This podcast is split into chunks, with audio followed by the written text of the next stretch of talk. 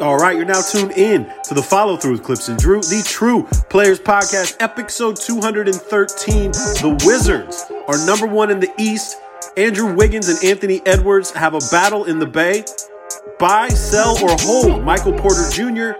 And I have a small apology to Scottie Pippen. It's the follow through with Clipps and Drew. Drew, kick that intro music.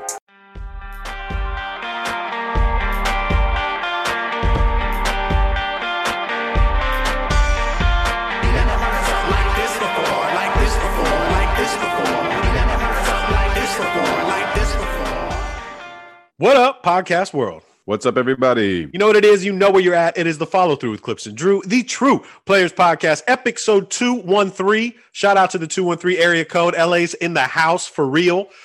Uh, Drew, you have you have uh, real quick. You have uh, three turkey days coming up here, man. You Oh have three God. Thanksgivings. A tale of three turkeys. yeah, I do love Thanksgiving. Uh, as I've grown older, it has probably it, it might have moved into second place for my favorite holiday. I mean, Christmas. I love Christmas, bro. I, I mean, basketball is in full swing for Christmas time, uh, but I just I love to eat. You know that I'm I'm a big eater, uh, and so yeah, the more Thanksgivings, the better for me. I'm looking forward to all three of them. I'm not. It's my least favorite. I mean, I don't like holidays in general. I'm a Christmas guy. Catch me at Christmas, Clipsmas. I'm all good. But now, now this year, I don't have a Clipper game on Clipsmas, which sucks.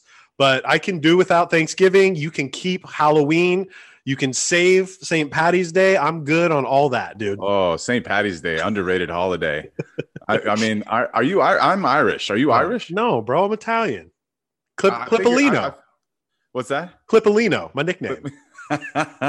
yeah, I'm definitely Irish, and uh, St. Patty's Day is always that's a that's a that's a great holiday. I mean, anything surrounding just the celebration of alcohol. I'm I'm Cinco de Mayo. I'm up for that one, but uh, Thanksgiving for me, it I love. I'm, still an NFL fan. I you know I love the NFL, so I just I love to be able on Thanksgiving Day, big ass meal, several beers, watching NFL, and you know arguing politics. You know like the the, the standards. I'm I'm all for that. Hey, so we're approximately three weeks into this NBA season. Most NBA teams have had 10 or more games right now, and it's kind of a shock, man. We have some uh some shockers in the top. I mean, we got the Wizards at number one in the East. Now, there I don't care what you say, there's not one person that would have said that three weeks into the NBA season, the Washington Wizards are going to be number one in the East. I did, however, say that they were going to be better this year, and I thought that you had them a little low on your on your on your preseason list but they are gelling right now. Everything seems to be clicking for them. What do you, what's your take on the Wizards right now? Uh, well, I think for the first time, Bradley Beal seems to actually have the support that he's been looking for, uh, just simply from a scoring standpoint. And then, honestly, defensively as well. Like, there's one thing when uh, a team like the Wizards gets uh, at least a set of players that have experienced playoff runs and a championship, really, when it's Kuzma and KCP. And then you move them to a team that has a, a different culture and a culture of losing, honestly, is what is what the, the case has been in, in Washington for several years now. Kuzma, KCP, Harrell, even for that matter, uh, have been on winning teams for several years. Um, and that's showing up. They're not used to losing.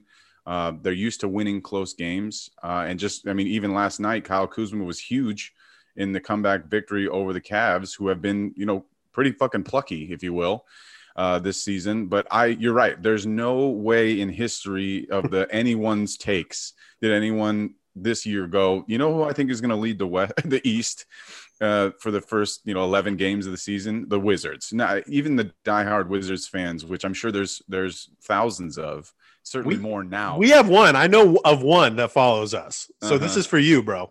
yeah, Basket exactly. Basketopia, my guy. Yeah, and and so even even that guy, there's no way he was like, yeah, we're going to be better than the Nets, we're going to be better than the Heat and the Sixers and all these. There's no way. I mean, I definitely at this point, that's one of the teams that I've seemed to have gotten wrong um, when it comes to my preseason rankings. And the, and the fun part about preseason rankings for me is I know I'm not going to get them all right. Like it's impossible. If I ever did, I, I should you know immediately get a job at ESPN.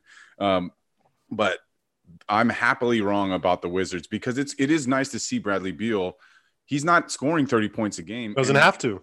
Yeah, he, he's he's averaging, you know, 20, 23, 24 points a game, five boards, five assists, and it's nice. And, and the flow is nice offensively. And I do think their defense is better than it has been in years. I mean, since like since John Wall was on the team when they made that playoff run to the second round or whatever that was. God, that was like I don't know, eight years ago now. John Wall still playing the NBA? Do we know? yeah, he, he's still getting paid. Yeah, uh, he does not. He does not play. He practices. Um, he practices a lot though.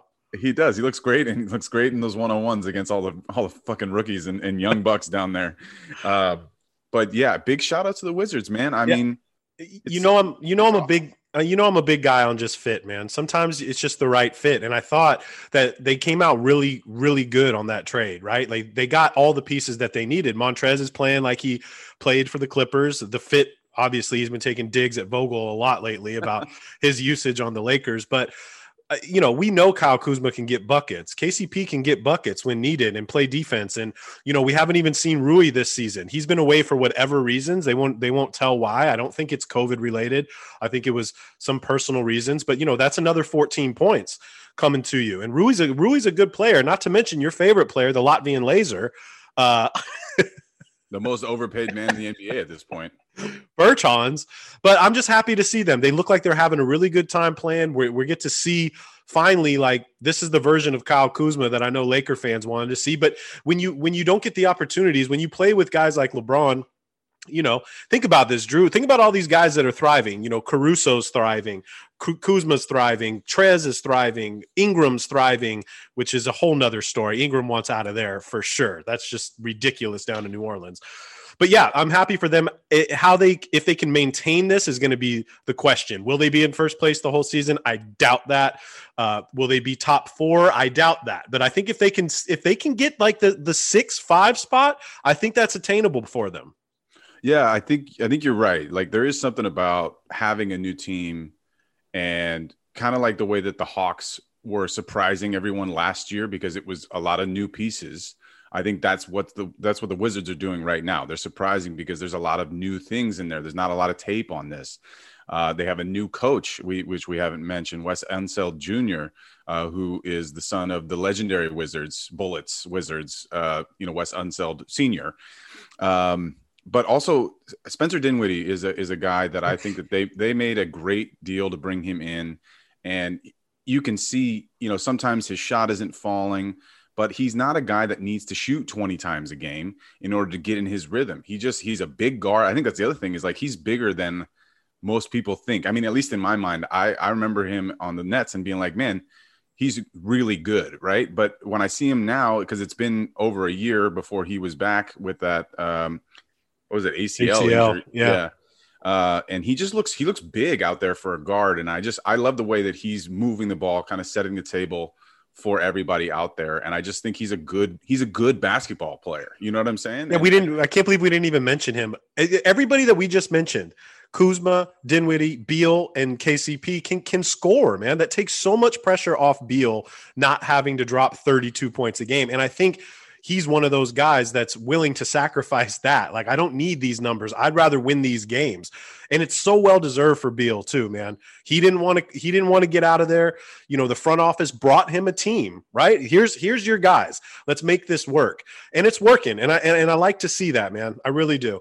Um, on the other side, it's not as shocking, but but the Golden State Warriors record right now. I mean, these guys are just gelling. They are so good. These games are ridiculous. I mean, shout out to, to to Wiggins last night.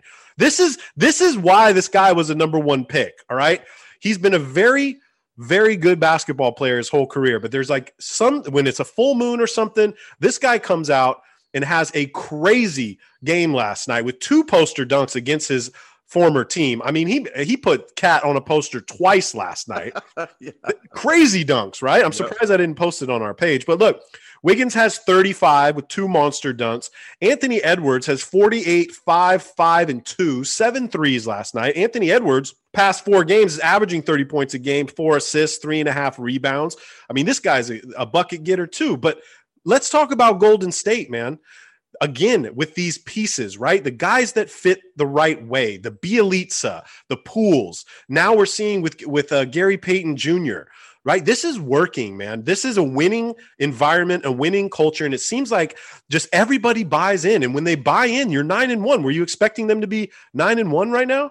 Yeah, they're ten and one. 10 and one, excuse me. No, after the, after last night's win, they, they're ten and one. Uh, they have the best record in the NBA, and their only loss is to a the Grizzlies, which I think is the most kind of shocking thing. And they didn't they didn't score very well in that game. I mean, the, the final score of that game, uh, well, they still got to 100, but it was a close game, and Ja pretty much went off in that game. But it, it, there's it's conceivable they lost by three points that they would be undefeated right now, which that never happens this late already. I mean, it's still early, but three weeks in, every team usually catches a loss by now.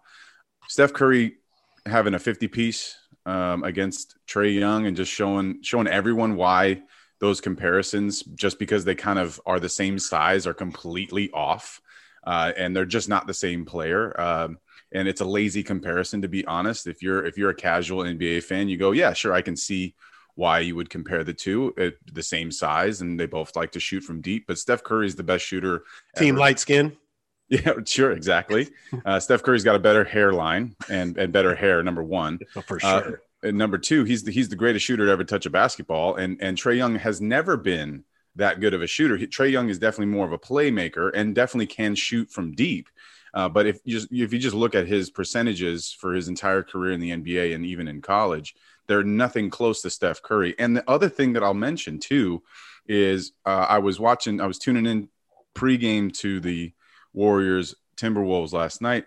Steph is his he's he's percentages for his shot are kind of at career lows right now, and that just kind of t- speaks to the point that you're making, where everyone is really stepping up um, because he's not he he's below 40% from three. He's like I think 42% in general from field goal in particular, uh, which are very low for him. And so I think the, the the shocking part to me is as good as they are, there's room for growth there. They can get better. Uh, and of course, a lot of the news around them is like when Klay Thompson will be coming back. Uh, who gives a shit at this point? Like, like let the dude gradually get better and better. Um, and a, a, guy that you brought up there very quickly, Gary Payton. Holy shit, man! Wow. Mm-hmm. I mean, immediately he steals Avery Bradley's spot for the last spot on the roster, and I think all of us were like, "Wow, they they let Avery Bradley go. That seems kind of shocking." And then you see him like immediately be a starter for my Lakers team, and they're like, "Man, why why would you let Avery Bradley go?" And then he comes in and he, he's like immediately the best on-ball defender in the NBA. Somehow he's poking the ball away from everyone that's dribbling by him. And here's, just, it, here's his numbers, Drew. He's holding opponents so eight for 32 field goal percentage, which is 25%, and he's holding them to six for 21 threes, which is 28%. Tw- caused 21 turnovers. This guy. What more do you want?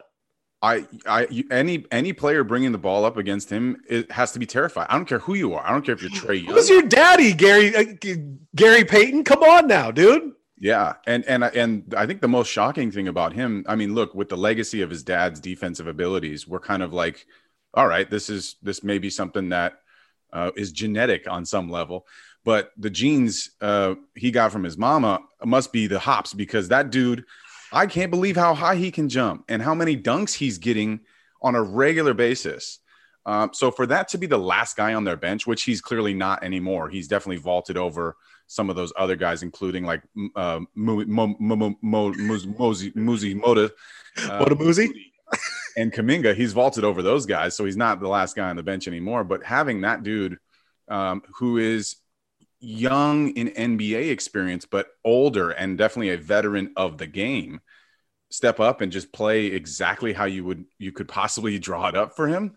Uh, it just it, again the whole team locked in right now. I it, and then when when you have Wiggins be able to, who has been inconsistent this year from a scoring perspective, when he can pop in and go for 35, um, they're just very dangerous, bro. I mean, so the one thing that did happen in that game last night was Draymond got a little banged up uh, on his knee and they they're saying it's a thigh contusion, I believe, a thigh bruise. Mm-hmm. It did not look like a thigh bruise to me, and I, I'm hoping that it is just that, and that maybe he'll rest a game or be able to come back even and play in their next game. Let's see here; they got a they got a big one against Chicago on Friday, and Draymond will definitely be needed in that game for them to be at peak levels. Um, so I'm hopeful that this is not some sort of really nagging injury or something that might take Draymond out for a while.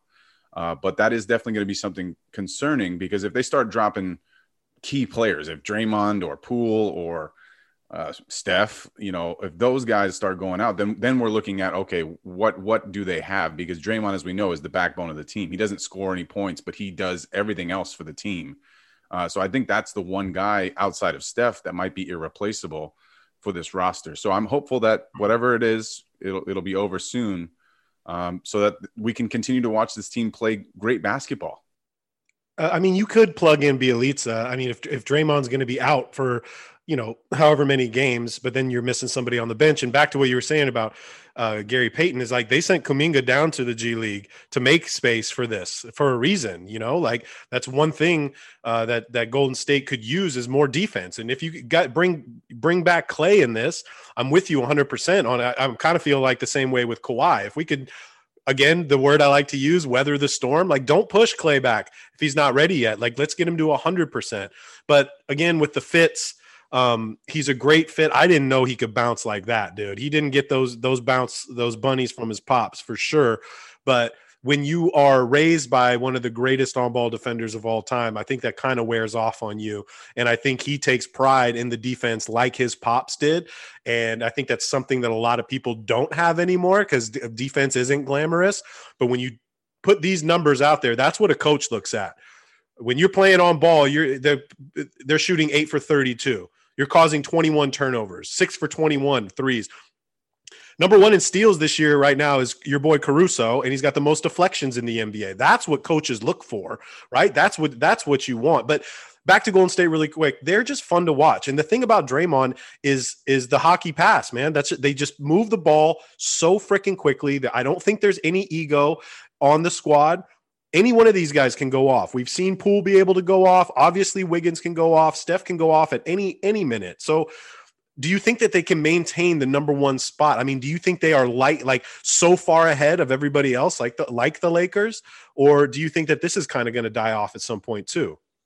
I don't see them slowing down unless it's injury related, right? Like, I, and they they know what to do offensively and defensively because the system that Steve Kerr has run is virtually the same system that they've had the entire time, minus when uh, you know Steph just had to be the hero for them uh, last season.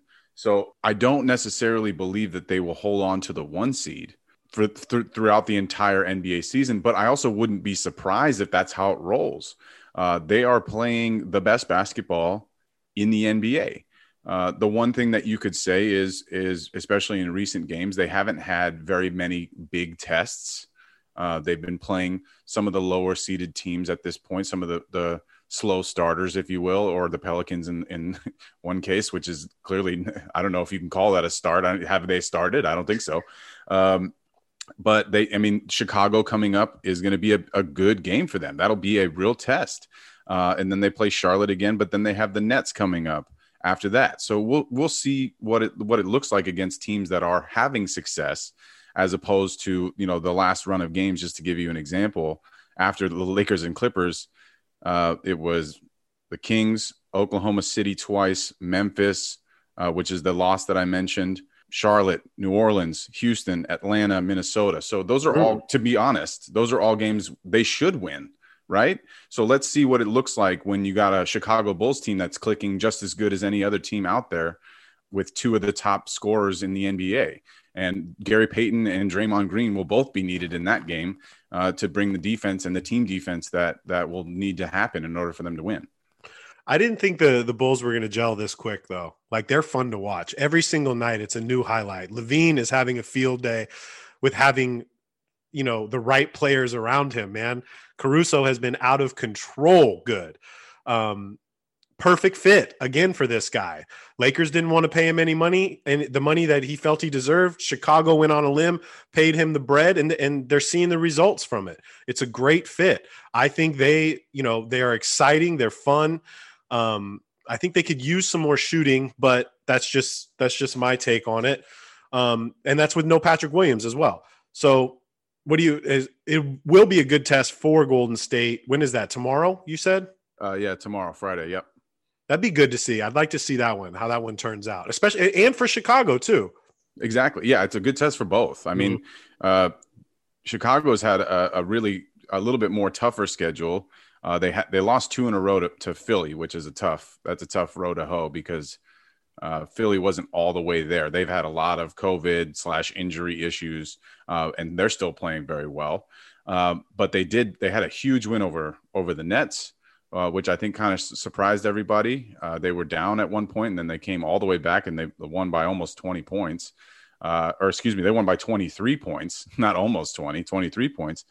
Um, and then they beat Dallas last night in a game where they also were down, uh, I think double digits in the first half, and they came back. And, De- and DeRozan in that game against Dallas did not have a great game, but they still are scoring. They're able to score. And Patrick Williams being out, I thought that was going to be more of an issue.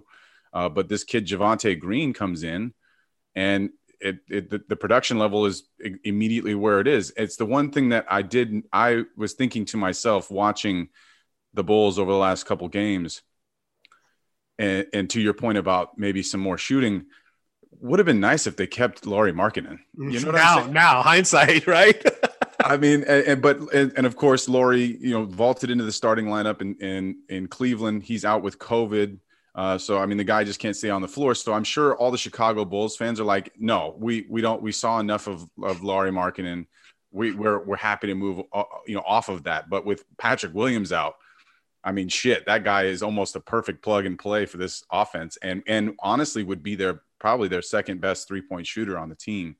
Um, they still don't have Coby White yet, which I think is an interesting piece. I think he'll be uh, I don't know where he'll fit in the lineup, but I do think like a Coby White Caruso backcourt coming off the bench could be very exciting, and that kid can really get hot from from deep. So uh, for them too, I think they actually still have a little bit more left, even though Patrick Williams is not going to be playing for the rest of the season.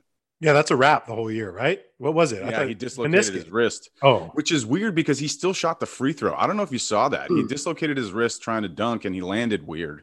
Um, and then he shot the free throw and then like walked off the floor and they were like, "Oh, you know, maybe he'll tape it up." And then the next day, it's like, "No, he dislocated his wrist, and there's pretty significant damage. We think he's going to be out for the entire season." You're just like, "Shit." Sounds very Kawhi Leonard-ish, right? Yeah. What you can tear your ACL, then finish the game. Okay, cool, bro.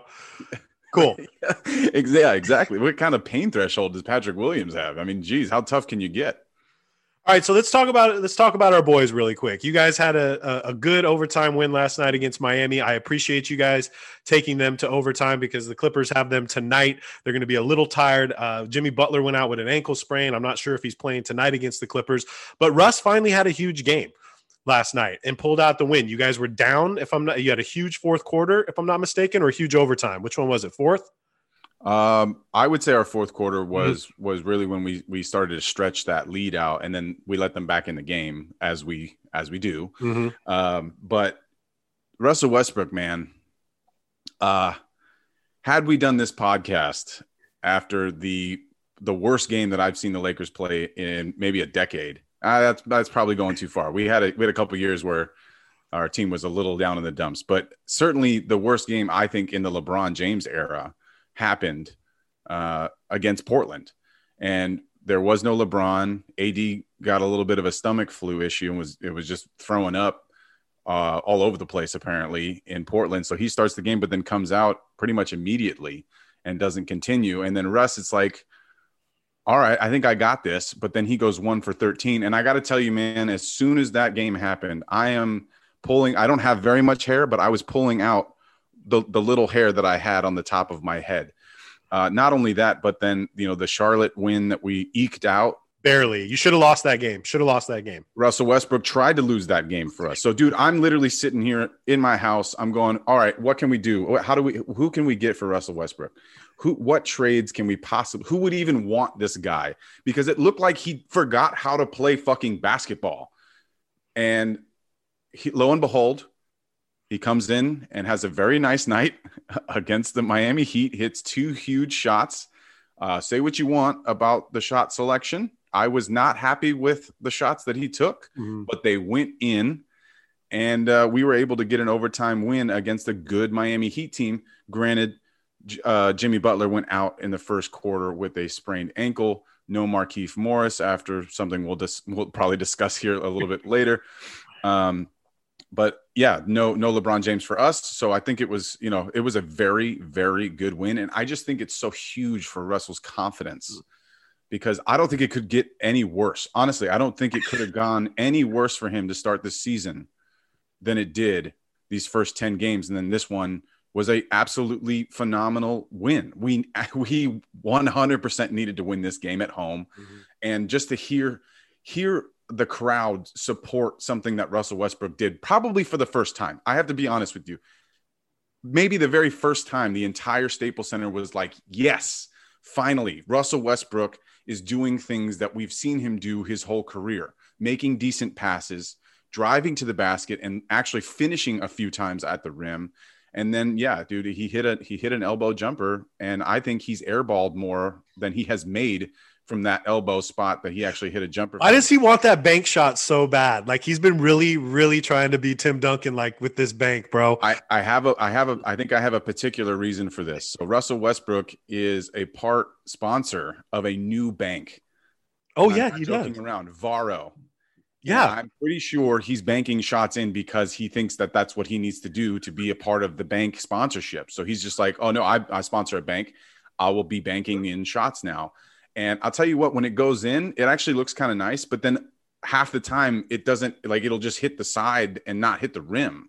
And uh, yeah, dude, I okay. He hit the top of the backboard on one of them, if you remember yeah. that one. Yeah, only only aluminum, only aluminum on the side there, um, on one of them. I think that was in that Portland game. Uh, so I did. I I have. I'm definitely in two minds about Russell Westbrook because for as I said, for a moment there, it really looked like he didn't know what he was doing. He didn't look like a guy that has won an MVP, uh, a guy that has been to a finals, a, a guy that who uh, a crazy stat that I saw last night.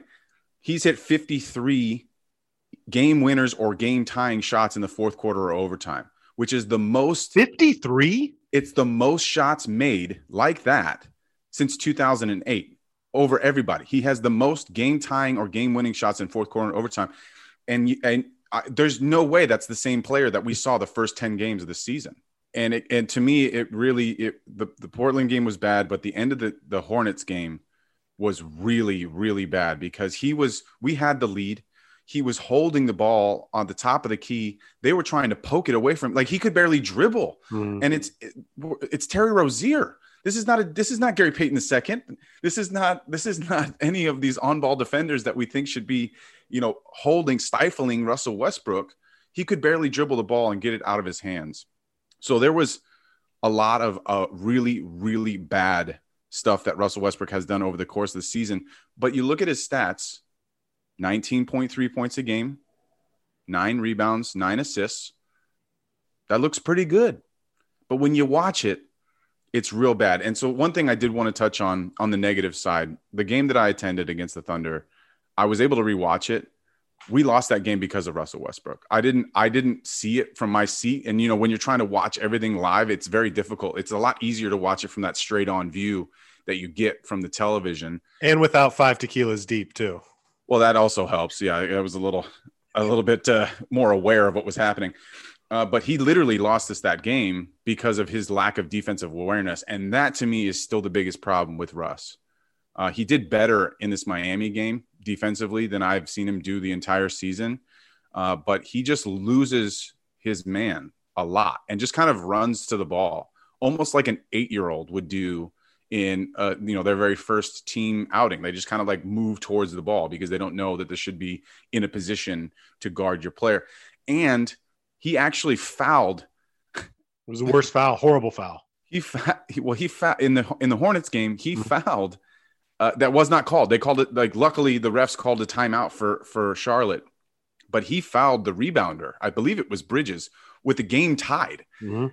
Like like he was like he was doing something smart and it's just like dude okay so those that's the thing that worries me the most right decision making it's not good but benefit of the doubt we still have only had lebron james for a handful of games I still am not going to judge Russ yet. As much as I wanted to be like, give me Ben Simmons. Give me Ben Simmons for Russell Westbrook right fucking now. Give me, I would trade Caruso straight up for Russell Westbrook. That's eh, literally, I'm going through my list. John Wall, for sure. I want John Wall way more than I want Russ. It's all of these things that I, I in my head that I'm going through. And I mean, give me D'Lo. I was thinking, just give me, let's get D'Lo back in a Laker jersey. But the big, the big picture for me is we still have not been able to see Russell Westbrook, LeBron James, and Anthony Davis at the center enough for me to really judge whether or not this is going to work. And I think until we see more of that, and th- and then Russ is still this bad, then I think it'll be time to move on. But I'm not going to do it yet. And I said preseason we might be 500 somewhere around there, 10 to 12 games in, and that's pretty much exactly where we are, six and five. Uh, so I got to take a, a little bit of my own medicine here and not get overly exacerbated about how bad he has been despite this really good game that he played against Miami. I think working on the chemistry between him and AD, I don't see the chemistry with them yet. It'd be really nice. I mean, things would be a lot easier if they had that chemistry. Also, like the fluctuation of how good Melo shoots at home versus shooting away, right? Like you guys, I mean, Malik Monk had a huge game last night. We've both said, like, low key, this guy was a huge pickup for the Lakers. And is he going to drop 27 every single night? Probably not, but that's what you need. These guys hitting buckets. And, you know, I, I'm I'm not I'm kind of with you on this, Drew. I'm not ready to say I'm not ready to have that conversation of like, is is Russell Westbrook on the decline right now? Um, because I think a lot of people would say he he he is, which is totally unfair when you just said the numbers that you just said. Like those are crazy, really good numbers. But I don't know, man. A lot of people were against this trade coming in, you know, and I think this is the reason including why, me. including you. Yeah, I mean, it, again, it looks it it's it's cute and it looks sexy, and there is there is a huge upside if it does work. You know what I mean? If they can find find it, like it can really work, and then we're talking championship status if they can make it happen. But um, I, it's too early to tell right now. It's too early to tell. Let's see. The, who do you guys got next? What's your next game? Uh, next up is is Minnesota. We have them on Friday, uh, and then San Antonio. So should be two wins. We should we should win two games here if if we play the way that we did against Miami. And do we have a timetable for Bron? Uh, he was supposed to be out one week, uh, Mhm. but it's tentative. So one week would put him available for this Minnesota game. Mhm. I don't know whether or not that'll that'll happen. I think it's going to kind of be uh, up to him. I mean, to be quite honest, uh, I, I'm sure all of us would love to see him out there, including Vogel uh, and including Russ and AD.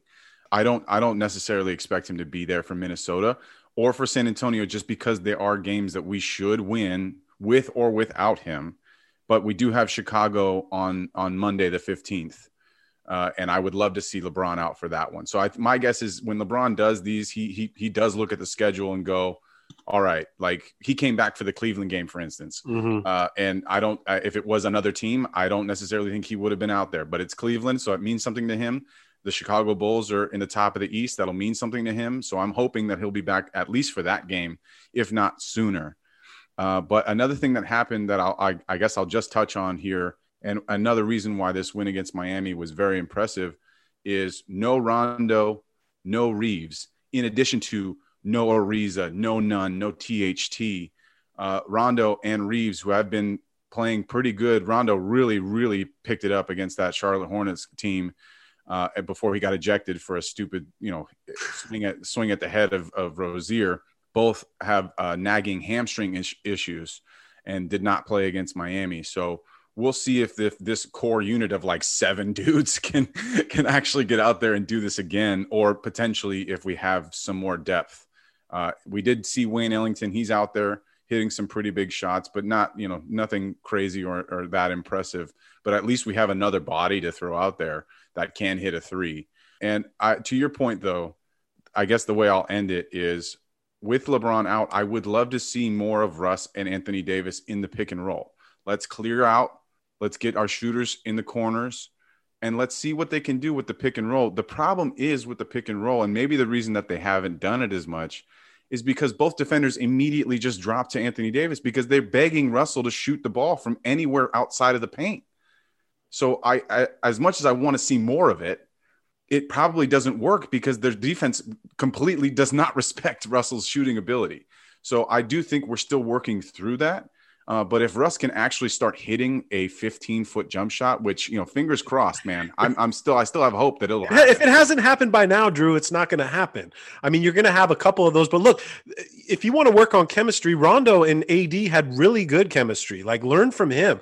He's on your team, and when Rondo is in with AD, they actually the the the, the lob works we we see it like look at Brooklyn. Look how easy it is for for Harden to throw those alley oops, you know. But you have to respect his jumper and actually go out and guard the guy. But if I'm Russell, I'm I'm picking Rondo's brain. Hey man, how do I make this work? Because if you if you're not if you're Russell Westbrook and you're not running a pick and roll with Anthony Davis, something's wrong. Yeah, and it and it, it's exactly what I said. Like as much as the pick and roll works, the only way it works is if both people are threats. Mm-hmm. And so I think the one thing that can work better is is a pick and pop with with AD. So then then you get Russ going downhill as opposed to staying out on the perimeter. But here's the problem. Anthony Davis is shooting 12% from 3 this year. I I I I had to double Is it really 12? I did a double take on that last night when I was looking up the stats, bro. 12% from 3. Wow. So then so then why would we run the pick and roll? Russ can't shoot from the perimeter. AD is like just a fucking laying bricks. He might as well be working construction if he's outside of the paint. And so I think the main reason we're not seeing it is because they're just not threats mm-hmm. yet. Uh, and maybe that's because AD put on some pounds this year because we know he was going to be playing center uh, more, which hasn't necessarily happened yet. Um, but I, I don't know what it is about his shooting touch, but his free throws are down to 74% and his shooting ability is pretty much zero inside of outside of 15 feet. Well, sh- uh, shooting's down, you know, league wide. It's down major percentage. A lot of players are having a rough time with it. You know, it's obvious what's going on with Dame. Uh, it's going to take some time for you know them to adjust, I guess. But how long? And is twelve percent is that higher than Russell's shooting right now? Too no, I, it's not. no, it is. It's the worst on our team by a large margin. I think Russ is somewhere around 24 percent from three, which is not great, but it's double. hey, so I, I, let's talk about my boys right quick. We're on a five game winning streak. Uh, you had brought it up earlier about confidence, and this is something that I've been waiting for. We saw it happen with Reggie Jackson, who started off very, you know, tough shooting for Reggie. Uh, we had that one game. I think it was against. Uh, I forget which game it was. I'm forgetting which game, but finally hit his jumpers and since then everything's been kind of clicking i'm seeing a lot you know I, have been very outspoken about the bledsoe shooting you and i were on a text message the other night where literally he he going into this game I th- who was it against drew what was the game that this was was this minnesota portland minnesota the one where he hit just straight backboard, like side of the backboard. he was three for 24 coming into that game for the season. And then I kept hitting you up like, well, three for 25, three for 26. but Bledsoe, there is a God. He hit he hit two threes the other night. I think his his confidence has been down shooting wise. He's still attacking the rim. I'm still not sold on the starting. All right. But I'm listening to Paul George and the rest of the teammates. They all believe in Bledsoe and like what he brings to the team. Defensively, he's been very good for us. Um, but I'm seeing the confidence in Reggie Jackson. I'm seeing the confidence in Luke Kennard, and I'm seeing the extreme uh, confidence in Paul George, who once again on the NBA.com's uh, top 10 MVP list have Montrezl Harrell at eighth and no Paul George anywhere. So get the. I'm sorry, Drew. This, this is what's going to have to have, to happen in season five. I'm going to be the Paul George spokesperson all year long. This is just what it's going to be. Montrezl Harrell. Montrezl Harrell was number eight, Drew. You need to remove the list. It, I'm sorry. You can't have a guy who comes off the bench be an MVP candidate. What the fuck are they smoking over there? Drew, I think they do it just to raise my blood my blood pressure, dude, because this is just too much, okay? If you've watched any Clipper games, Paul George is absolutely elite. And if he's not if you can name right now four better players in the NBA than Paul George, I'd love for you to name them right now. Playing better than Paul George right now. Please. I'll, I'll, I'll, I'll take a crack at it. Give me give me four. Kevin Durant. He's playing. Is he playing better than Paul George? Yeah, he had 30 points on 12 shots okay. last night. Okay, cool. Uh, Nikola Jokic. Come on, dude. Look at his what? numbers, bro. Yeah, they're good. They're real good. They're good. And he's he's essentially you know, have a he has a winning record with nobody else around. I mean, That's Will fine. Barton, Will Barton's the best the best player on the team. Will Barton can get buckets, dude. Yes, I like. Will Barton. Um, okay, so there, there's two: Steph. Steph and Giannis. Giannis is not playing better than Paul George right now. I just gave you four. Okay. you asked me to give you four. I gave Okay. you four, and those are all arguable. Yes. I'm not saying definitively. Yes. I, I agree that Paul George is at least fifth, if not higher, Okay. than those players that I. So I just, I, I just, you said four, and I Okay, that's fine. That's fair. I'll give, it, I'll give it, a, I'll give it a try. Look, this guy is just not getting the love, and I don't understand. Not look, he he is going to carry us to the promised land. I promise you. And uh, word on the street is Kawhi Leonard's been shooting for almost two and a half, three weeks now, and he's also doing explosive box jumping right now. He will be back. I'm calling it. I said this was going to happen. I think this is going to be the same thing with Klay Thompson.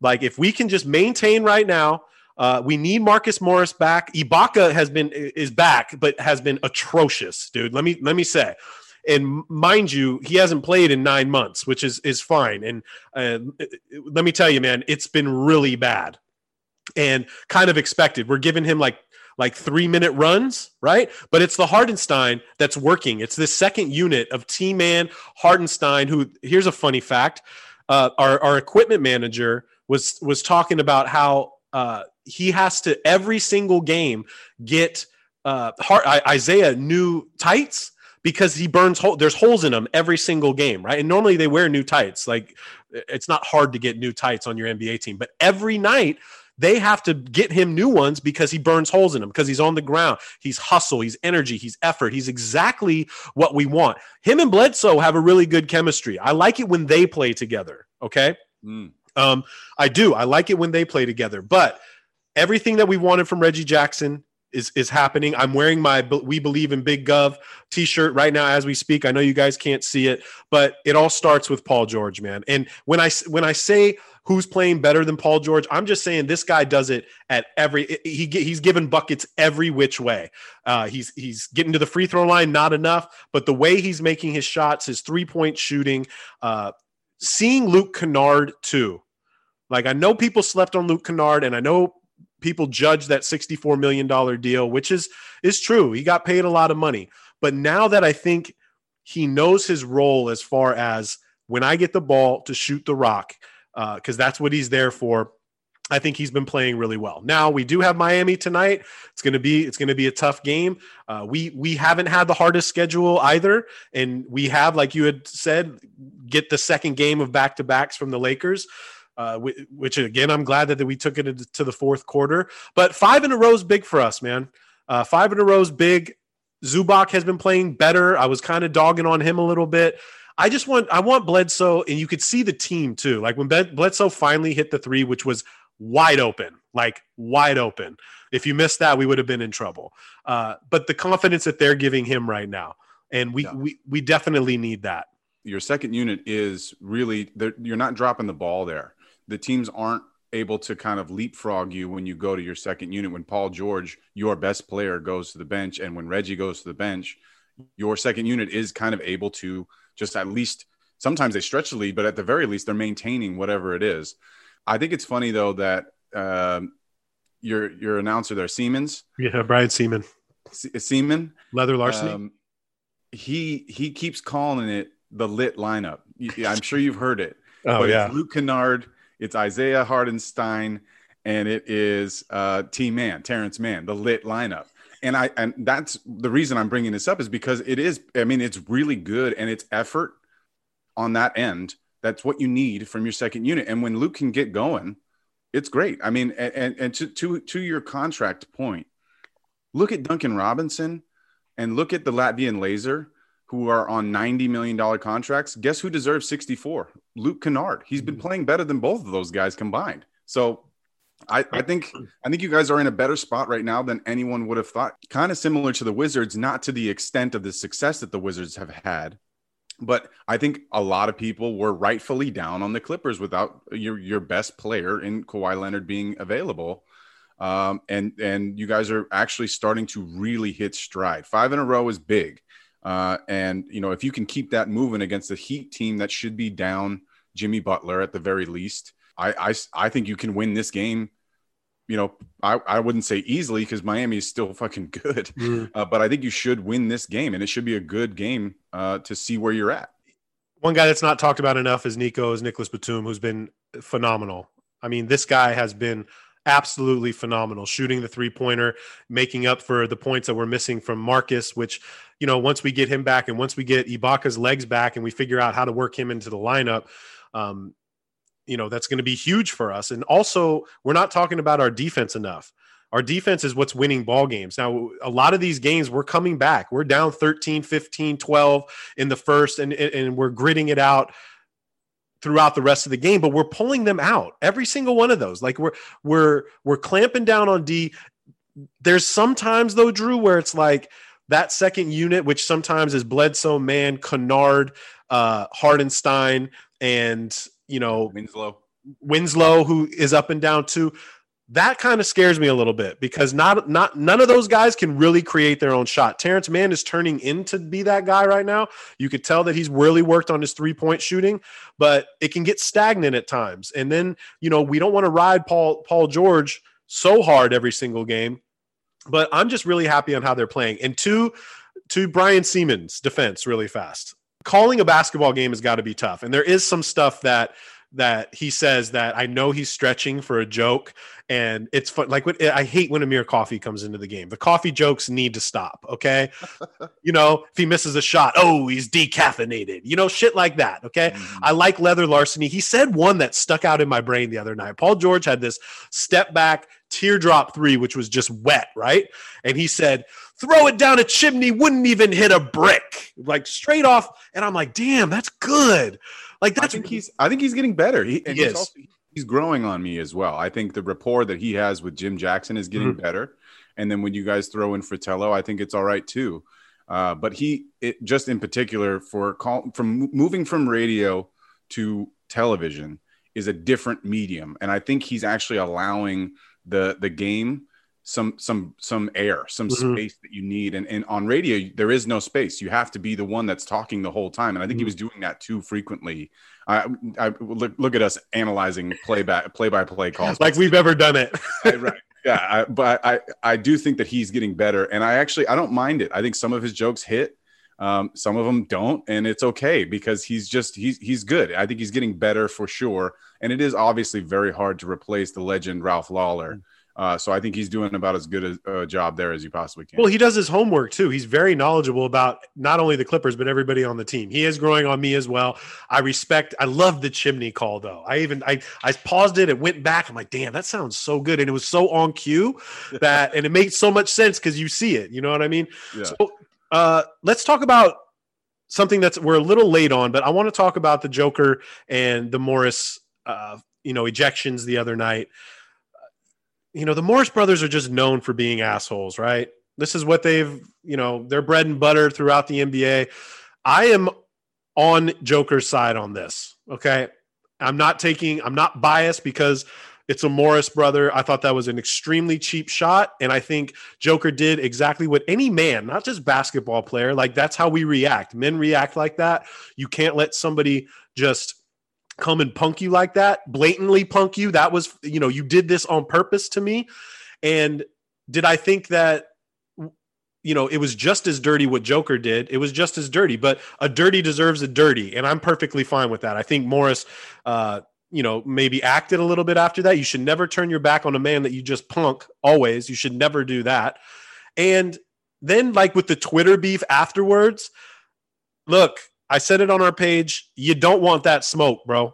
Like I get it, you guys are from Miami and whatnot, but you don't want that smoke. And it seems like the Joker Brothers, which I immediately followed, because that just seems like an awesome page to follow. Um, and I, I think Joker was was right in apologizing afterwards. Sorry, lost my cool. You know, I don't think he is that guy. But I've also seen a lot of clips of Joker not not putting up with shit. I'm talking about in the Euro League and everything else. This isn't the dude to punk. And I'm fine with it. I'm fine with the retaliation. What'd you think of it? Yeah, I, I I'm on I'm on the same page as you here. Morris did not need to foul Jokic like that. It was completely unnecessary. The game was already won for the Nuggets. and it was a frustration play by Morris, right? He was frustrated, and you know they they are trying to be the enforcers of the NBA. The Miami Heat think that they are the toughest team in the NBA, and I think they're if they're not the toughest team, they're certainly up there. Um, but that was definitely a cheap shot by Morris, and I think the thing to think about here is if Jokic is not so much bigger than Morris, he goes down on that foul. That was a hard foul. Elbow to the ribs. He got some lower body stuff with his knee in there. Jokic is so big that it didn't look that bad, right? When you look at it, you're like, oh, yeah, it was a hard foul, but he didn't, you know, he was fine. He still was on his feet. That's because he's a giant. And Marcus uh, and Morris is not small either. Exactly. Yeah. He's six eight, two something, 230 pounds or whatever. And that was a hard foul. And I think any other player on the court for the Nuggets goes down in a heap. And then maybe Morris gets a flagrant. But because Jokic is able to take that shot, uh, I think he saw red, and I can I can really relate to that. I I you know I did not have the greatest playing career, but there was a game my sophomore year in high school where I was going up for a rebound and a kid elbowed me right back in the right in the in the top of my head, and I turned around and I punched him right in the face in the middle of the game. I got ejected, and I don't really remember doing it. Um, I just remember just it was it was a reaction, and so I I was always the biggest kid growing up. I and I stopped growing at six foot four. I didn't keep going to seven foot. But when you're the big guy, you get picked on. You get hit a lot. I mean, look at Shaquille O'Neal, right? Sometimes Shaq would get hit the wrong way, and you know Brad Miller almost died that one time. He did he did? He's and lucky so to get hit. I, big guys can take that to a certain level, and then they snap. And as much as I think Jokic's retaliation was bad, it was made worse because Morris was facing the other way. I don't think Jokic cared what direction Morris was facing. He was like, no, fuck that. You're not going to do that to me. And he charged into him with a nice shoulder into the back, which snapped Morris's head back, which was bad. Mm. And it wasn't even until after the game that Jokic even realized that his head snapped back like that. And then when he saw it, he immediately apologized and going, yeah, that was, that was not what I should have done. Um, but I am definitely on the side of this was two wrongs. And Morris started it. Sometimes when you start shit, it finishes not the way that you expected.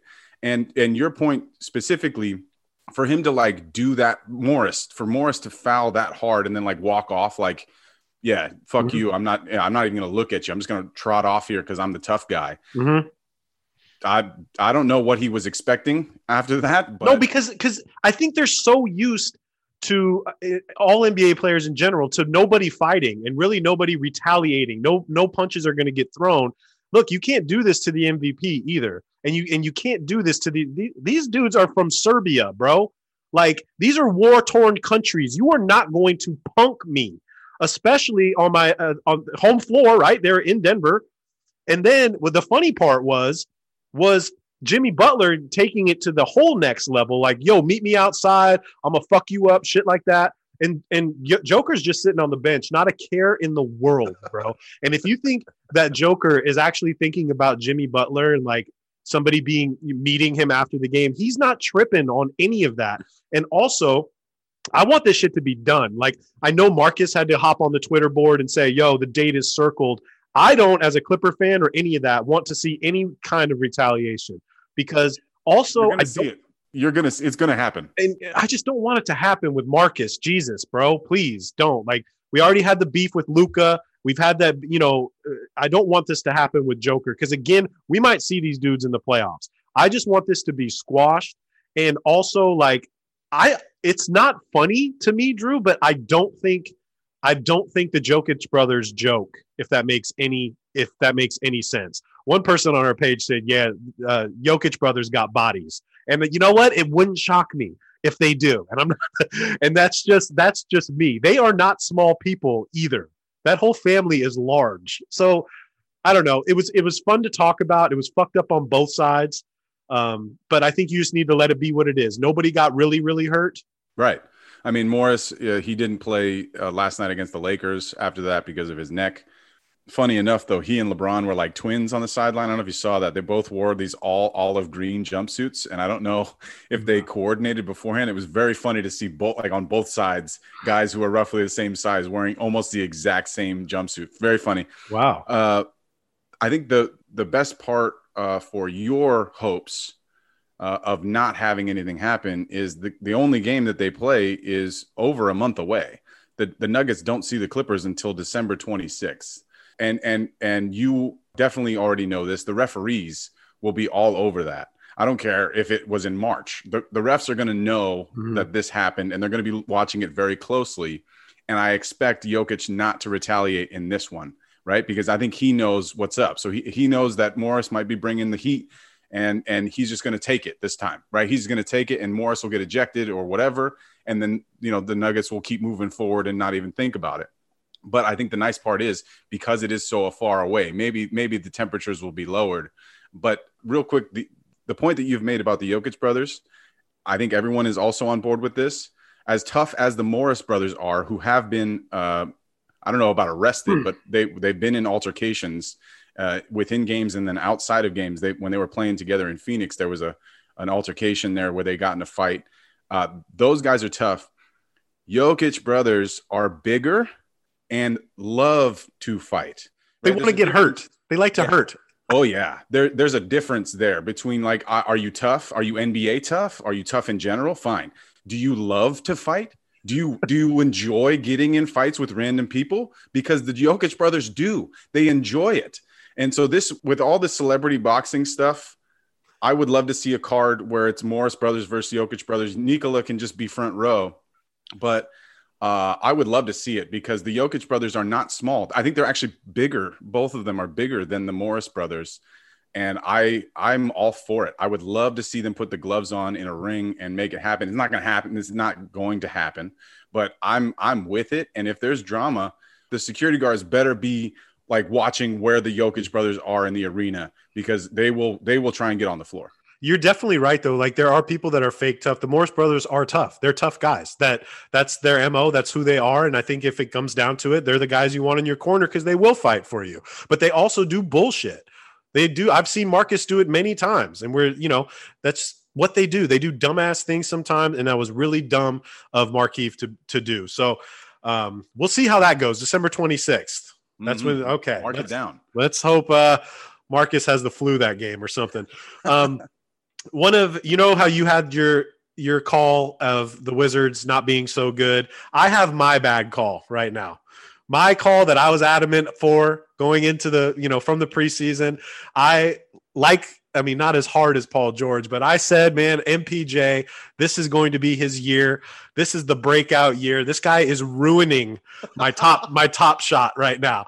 My top shot purchases of all my MPJ double badge rookies are tanking, Drew.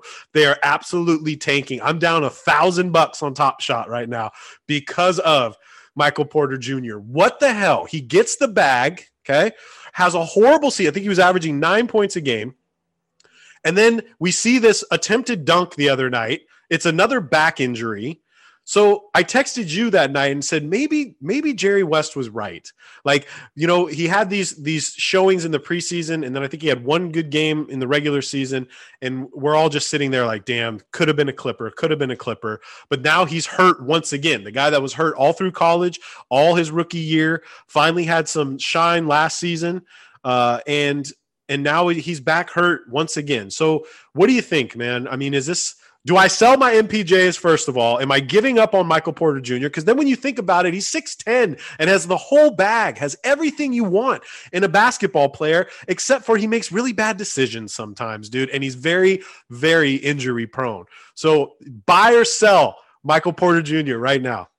Oh, dude, this is a hold because the kid's so young. I mean, look, e- even if it takes him a year or two more years to figure out like his physicality and uh, you know, getting on the the TB12 shit or whatever whatever he's got to do, uh, I think he will be able to play NBA basketball for you know another nine to ten seasons. I mean, but it, it, it would also not shock me if he's out of the league in the next three to four because he just is constantly injured.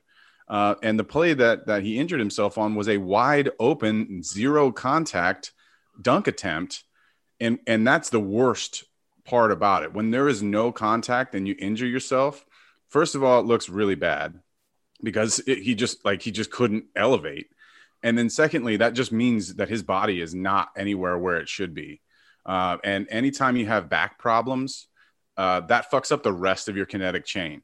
So something that we brought up with Anthony Davis last year, it seems like if you know with him in particular with AD, it's back, it's shoulder, it's knee, it's ankle, and I do think that that's what's happening with Michael Porter Jr. And it probably stems with the fact that his back isn't you know isn't where it should be, at least not from an NBA like professional athlete level. Uh, but also at the same time, I don't know what he can do to make that any better because the back problems. I mean that that shortened Steve Nash's career, and that guy was significantly smaller than than MPJ. So I, it's it's not good. I think you hold your top shot moments just because I mean there's no no rush on that now. Uh, but I think the bigger picture here, previous to the injury, in the in the five games that he played going into that, he was one of twenty mm. from three in the five games mm. leading up to that injury. So that's the bigger picture not necessarily the injury stuff, which is obviously going to be following him forever as long as he's in the NBA. No one's going to forget about it. Uh, but the fact that he he was not hitting uh, it, one for one for twenty for wow. one of the one of the better shooters in the league. I mean, the guy shot over forty percent last year from three.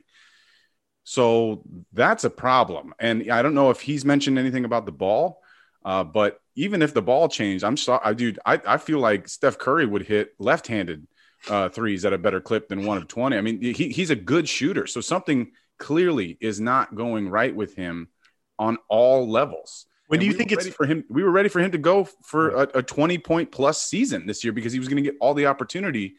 And he's not even on the floor now. And when he was, he was a shell of himself. Mm.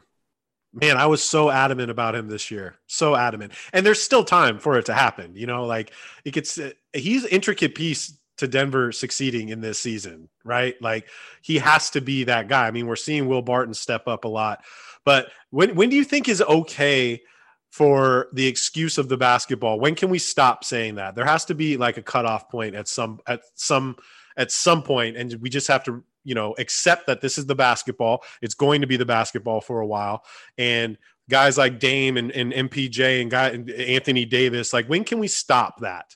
You know, to be honest, it's hard for me to put like a number on it. Mm-hmm. I would say, I honestly, I thought it was going to be like 10 games. Like, get used to it. Mm-hmm. Start shooting with it in practice. I mean, they better all be shooting with this ball. Yeah. Every every single chance they get. It should be uh, to me. To me, it should be like two games eh, with all the practice and the shoot arounds that you do.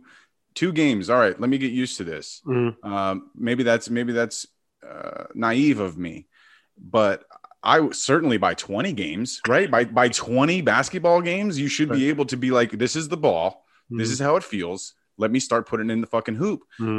And so I, I, you know, it is especially for a guy like Damian Lillard, who's been in the league for a long time. Okay, maybe it takes him a little bit longer because he's had the same ball for his whole career until now. But for the younger guys, uh, like Michael Porter Jr., he's been playing with different basketball. I mean, look, when you're in AAU, there is there's there's no uniformity to the ball ever. When you're in college you go from you know team to team they all have their own ball that they play with and that shouldn't affect i mean let i, I would love so jj Redick, for instance is now an espn analyst. I would love for him to talk about this uh, and maybe he's brought it up on his podcast. I haven't tuned into that recently but that's a that's a guy with a perspective here uh, who had a long career in college and a long career in the NBA and was around for the different ball changes that they made over his career in the NBA. I would love for him to speak on it. Kyle Korver as well. Would love to hear about that because I, I think they have some insight here that the rest of us don't. But clearly, to me, if by game 20 you're still blaming the ball, that that can't be that can't be what it is. Right. I agree. So let's let's stick with 20 then. We're going to give these guys 20 games and there's no more excuse. Yeah. They got nine games left. uh, final thoughts, Drew. Um, yeah, final thoughts. College basketball is back. It is, and we started that this week with a couple big games. Uh, you know, Duke and Kentucky, and Michigan State and Kansas. And uh, the reason I'm bringing this up is because a legend of the game is is leaving, and that's Coach K. This is his last year at Duke. We think. I mean, he he, he announced his retirement, but who knows? He has all the power in the world to say, "No, fuck it, I'm not. I'm not fucking leaving," and then return for another year or whatever. But it does seem like he's going to bow out at the end of this year. Uh, the reason I bring this up is because Coach K has been in my life my entire life and a staple in the college atmosphere. uh, five championships. And and look, I know a lot uh, a lot of people don't like Duke, uh, but a lot of people don't like Duke because they're so goddamn good, right? Just like the way that a lot of people didn't like Popovich or don't like Belichick is because those guys win. And uh, Coach K's success at Duke and with the uh, men's national basketball team for USA, he is an absolute legend. And I will be tuning in to watch this Duke team, which right now is ranked in the top 10. I don't know necessarily um, how well they're going to be doing this year. I mean, they, they've they're always ranked in the top 25 to start. So we've seen some some tough seasons from them uh, in the past couple years. And I think Coach K, part of the reason he's leaving is because the dynamics have changed so significantly where these players, I don't know if they're ready to be coached by somebody like Coach K anymore. He, there's been a lot of transfers out of Duke, but I'm bringing this up because that guy is a fucking legend, and the game is going to sorely miss him. Whether you love to hate him or you love to love him, it's going to be different without seeing Coach K at Duke on the sidelines. We've already lost Roy Williams. He's no longer at North Carolina. Jim Boeheim is probably the next one that's going to go out here at, at, some point. I mean, that guy is going forever. Uh, but I just wanted to shout out Coach K and like the true basketball legend that he is, the Hall of Famer that he is. Uh, I'll be tuning into his final season and to college basketball in general. The first year that these kids are finally able to make a little bit of money on the side, get some bread. Uh, let's let's see how it all rolls out. But uh, shout out to Coach K. What a legend! All right, so I kind of want to push back on something that that we had talked about extensively on the last show and then throughout the week on our Instagram with all this all this shit surrounding Pippen, right?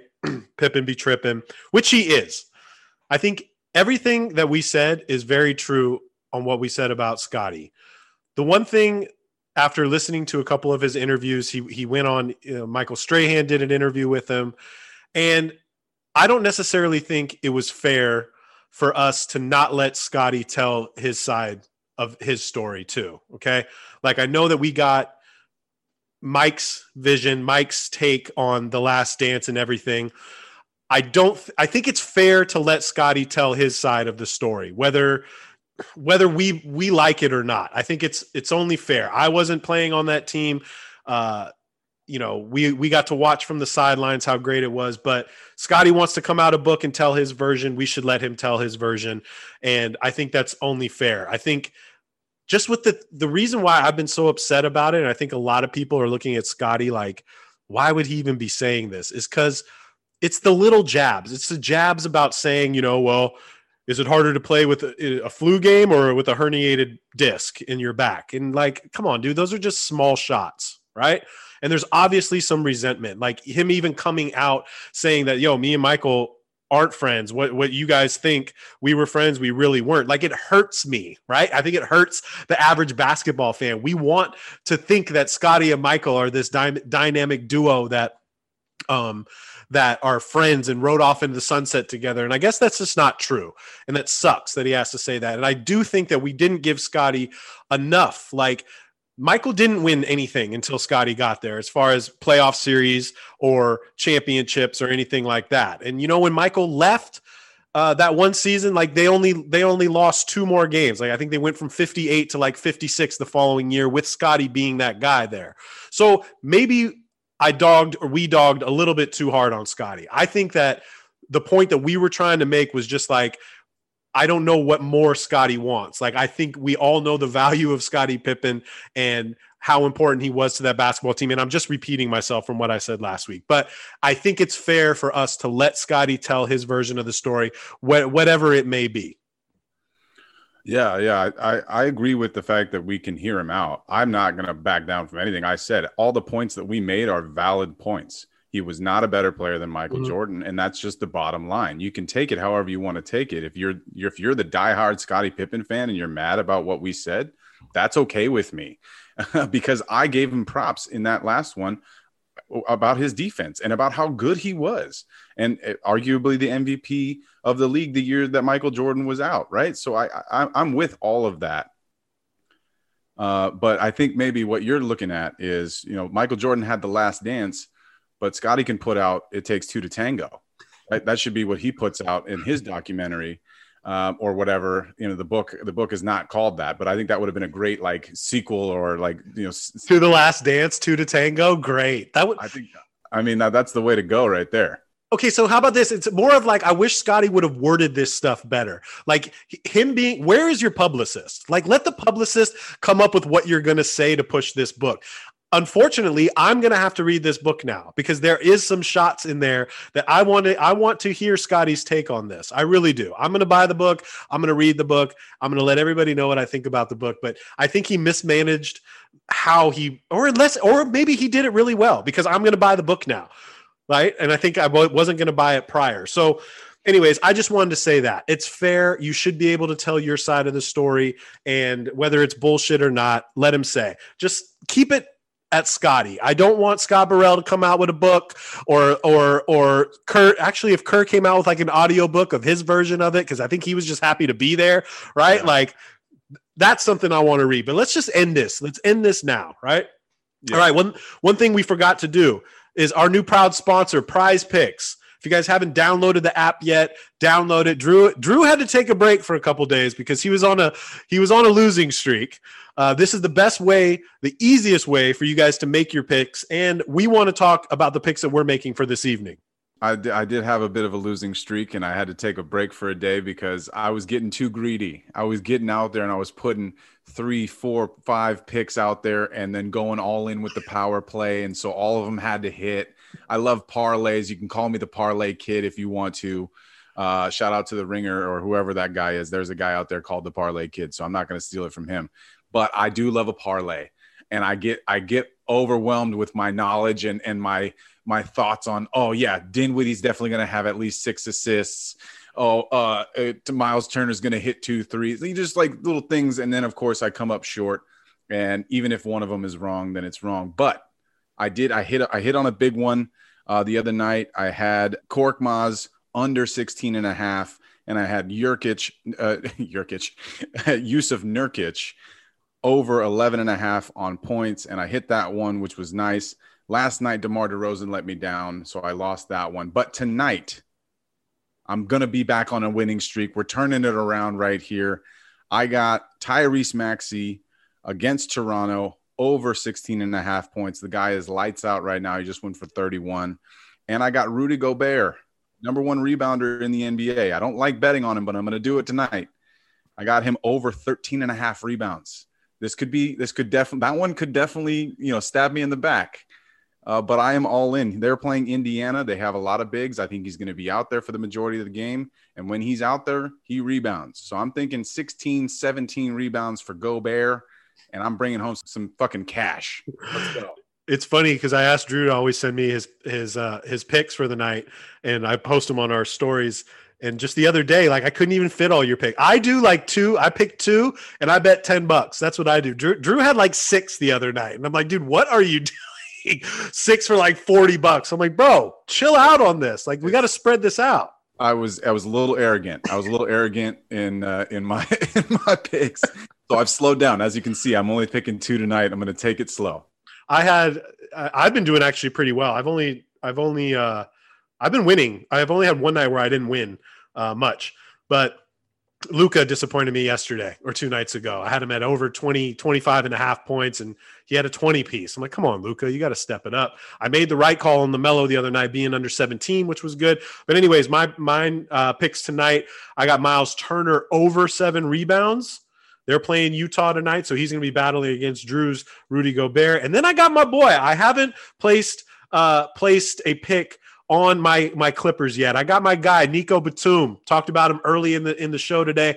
Over 10 and a half points. I need him with an 11 piece. That's all I need from my guy. He's been shooting lights out. So we're going to post our our uh, picks as soon as this this pod is over it sounds like you should be betting uh, the under for Bledsoe on threes every single night. Wasn't a choice. Wasn't a choice. Bledsoe under 1.3 threes. I'm taking it. But I'm putting all I'm putting the whole bag on it. hey, we're gonna be back next week. Download the app, Prize Picks. Download the app. It's easy. It's fun. You can play against Drew and I. Send us your picks if you have any. Um, and yeah, let me know. Use use the promo code news You'll get double your money. That's still out there. When you type in NEWS in the promo code, you get double your deposit. Uh, go ahead and play. It's fun. We'll be back next week. It's the follow through with Clipps and Drew, and we're Ghost. You know what it is. You know what it is. You know where you're at. This is the